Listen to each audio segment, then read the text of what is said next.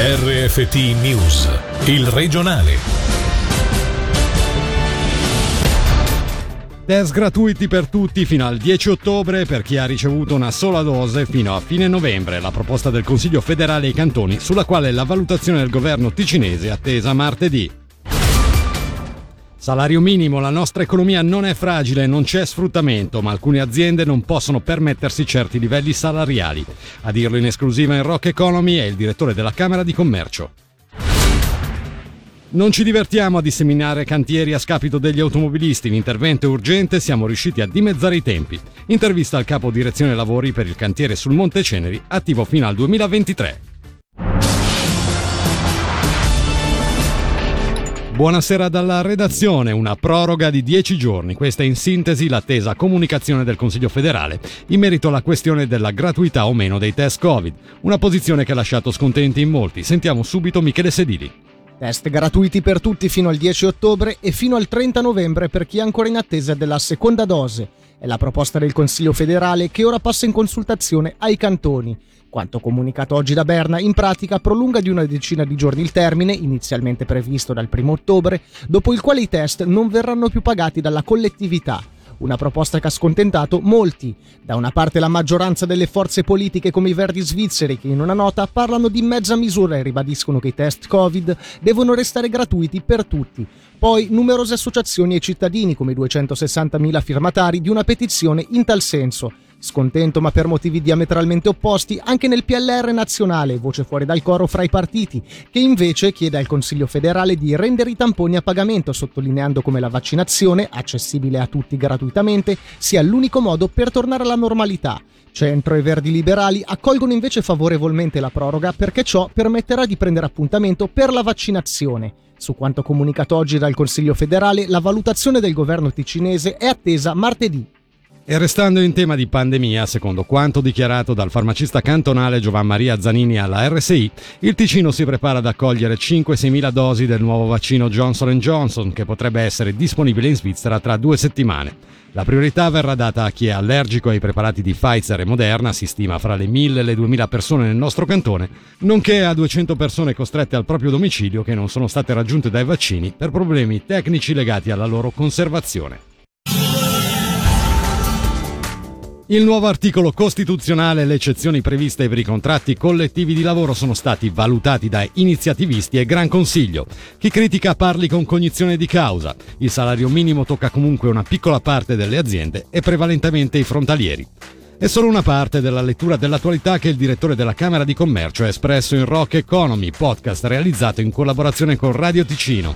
Sentiamo dunque proprio Luca Albertoni in un passaggio della nuova puntata dedicata al salario minimo. La problematica di base è che oggettivamente nel, nella situazione concreta ci sono aziende che hanno un certi tipi di modelli di business che possono essere criticabili, ma per i quali diventa difficile prevedere determinati livelli salariali. Eh, può piacere o non può piacere, io sono stato sempre contrario a dire è lo Stato che dice quali attività economiche hanno dignità sufficiente per poter lavorare sul nostro territorio. Da liberale questo non lo posso accettare, poi possono non piacere certi livelli salariali, questo fa parte della normale discussione sulla quale occorre confrontarci, però quando sento adesso in questi giorni anche le continue discussioni è un'economia debole, fragile, cosa assolutamente non vera, oppure c'è sfruttamento, eccetera, ecco questo non posso accettarlo. Ad oggi la legge permette la contrattazione privata, poi se qualcuno ha l'impressione che questa contrattazione privata sia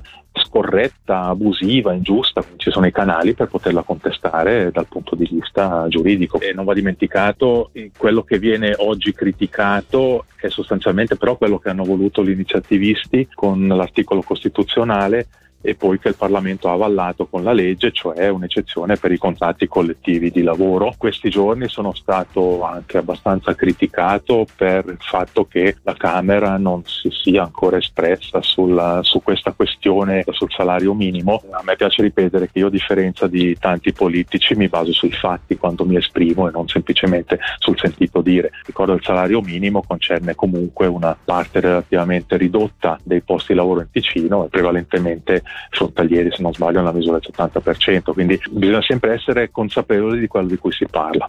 La nuova puntata di Rock Economy, lo ricordiamo, si può ascoltare nella sua interezza direttamente dal nostro sito radioticino.com, su quello della Camera di Commercio e su tutte le principali piattaforme come Spotify.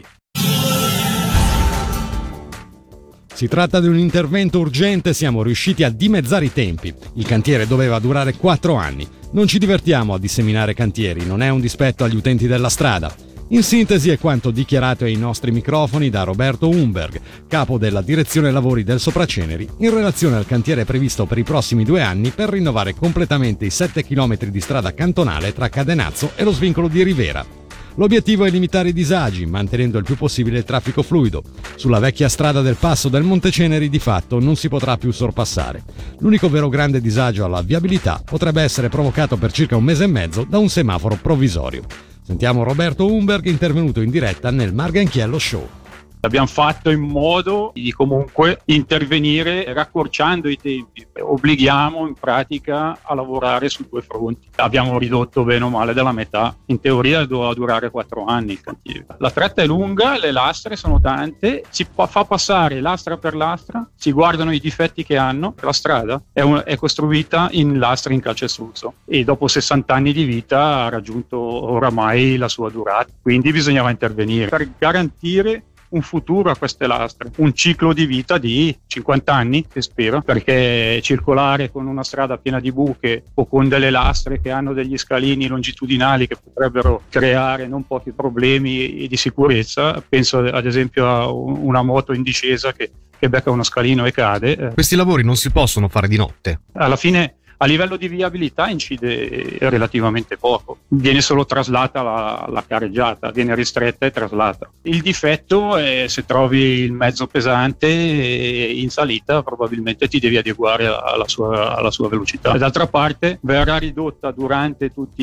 i due anni del cantiere la velocità su tutta la strada del passo a 60 km h L'unica cosa che forse da dire è che ci sarà un periodo di un mese, un mese e mezzo dove siamo costretti a mettere un semaforo. In territorio territorio di Cadenazzo, primi due tornanti a salire, la strada è troppo stretta per garantire i due flussi di traffico e per permettere di lavorare su una terza corsia. Lo faremo probabilmente nei, nei periodi dove è meno trafficata la strada. Si lavora per tutti gli utenti della strada, non è che ci divertiamo a, a, a mettere giù cantieri a destra e a sinistra per fare dispetto all'utente della strada. In occasione dei 75 anni di Unicef, per la prima volta l'Assemblea dei delegati si riunisce in Ticino. Tra oggi e domani saranno molteplici i temi toccati, dagli aiuti umanitari con focus sulla situazione in Afghanistan, ai programmi e alla sensibilizzazione in campo politico per applicare e rafforzare i diritti dell'infanzia nei paesi ricchi come la Svizzera. Su quest'ultimo tema abbiamo sentito Nadia Dresti, che oltre a essere un membro del CDA del Locarno Film Festival, è vicepresidente e delegata di Unicef Svizzera e Liechtenstein. In Svizzera eh, la situazione è abbastanza buona perché siamo in un paese sviluppato, stabile, però si può fare di meglio ed è quello che noi vogliamo far capire che i bambini sono degli esseri umani, anche loro hanno i loro diritti. E per esempio hanno diritto alla protezione. In Svizzera la violenza domestica per i bambini è al 30% mm. e al bullismo è al 43%. I numeri salgono ancora nei bambini perché c'è da dire in Svizzera non tutti sono ricchi, ci sono 115 eh, mila bambini poveri che mm. vivono sotto la media e quindi questi bambini hanno meno diritto a altre possibilità e di conseguenza magari sono proprio loro che soffrono. Un altro tema è la salute mentale, far capire che i bambini anche loro hanno problemi di salute mentale, non certo. magari solo i genitori stressati. Non è così semplice trovare una soluzione a livello federale, bisogna discutere, ma anche tutti i cantoni, anche tutti i comuni devono fare la, la loro. E per esempio Locarno ha lanciato questa iniziativa Locarno Amico dei Bambini e questo proprio per ascoltare i bambini che dicono a me in quel parco giochi l'altalena è troppo alta, non ci arrivo. Piccole cose per mhm. fare che i bambini abbiano il diritto di dire la loro. Spazio e motori, dopo lo stop forzato l'anno scorso causa pandemia, tornano a rombare i motori del Rally del Ticino. Domani si terrà la ventitreesima edizione valida per il campionato svizzero con un nuovo percorso e due prove speciali, Nara e Valcolla.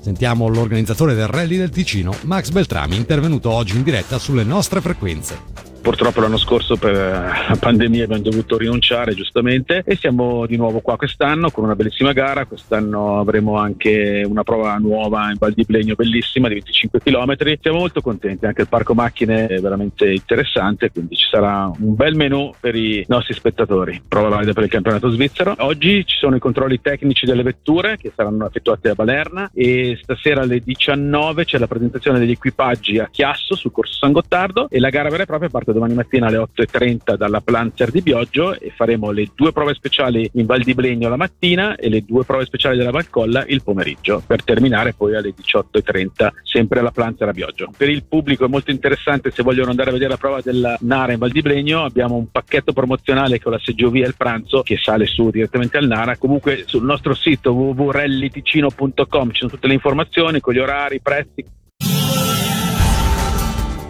la pallamano sbarca in Ticino. Domenica, infatti, alla palestra Arti e Mestieri di Bellinzona si terrà il primo torneo nazionale organizzato a sud delle Alpi. Una manifestazione che servirà anche per promuovere una disciplina sportiva che nel nostro cantone sta pian piano crescendo. Ci presenta l'evento il vicepresidente della Federazione Ticinese di Pallamano, Antonio Marano sarà un evento finalizzato a far conoscere la pallamano in Ticino. Questo sport molto conosciuto in Svizzera tedesca e quindi vogliamo che cominci a parlare di pallamano anche qui. Il torneo è per la categoria U15-13. Ci saranno queste società sportive che arriveranno dalla Svizzera tedesca, il numero è limitato a causa Covid, però nonostante tutto c'è la possibilità di poter far entrare anche il pubblico con il Green Pass. Chiunque può venire a vedere questa prima manifestazione. Ci sarà anche una squadra ticinese. La prima squadra squadra ticinese che gioca a Bellinzona. Siamo orgogliosi di essere i portabandieri di questo sport. Pallamano Ticino si chiama questa società sportiva. Purtroppo siamo l'unica società sportiva per il momento, perché sono convinto che la cosa andrà a migliorare. Giochiamo qui a Bellinzona, più di 40 bambini ci sono. Abbiamo creato da poco anche la prima squadra femminile e le categorie partono dalla U9 fino alla U15 e per oggi l'informazione termina qui. Dalla redazione da Fabrizio Coli a tutti l'augurio di un buon fine settimana. Il regionale di RFT, il podcast su www.radioticino.com.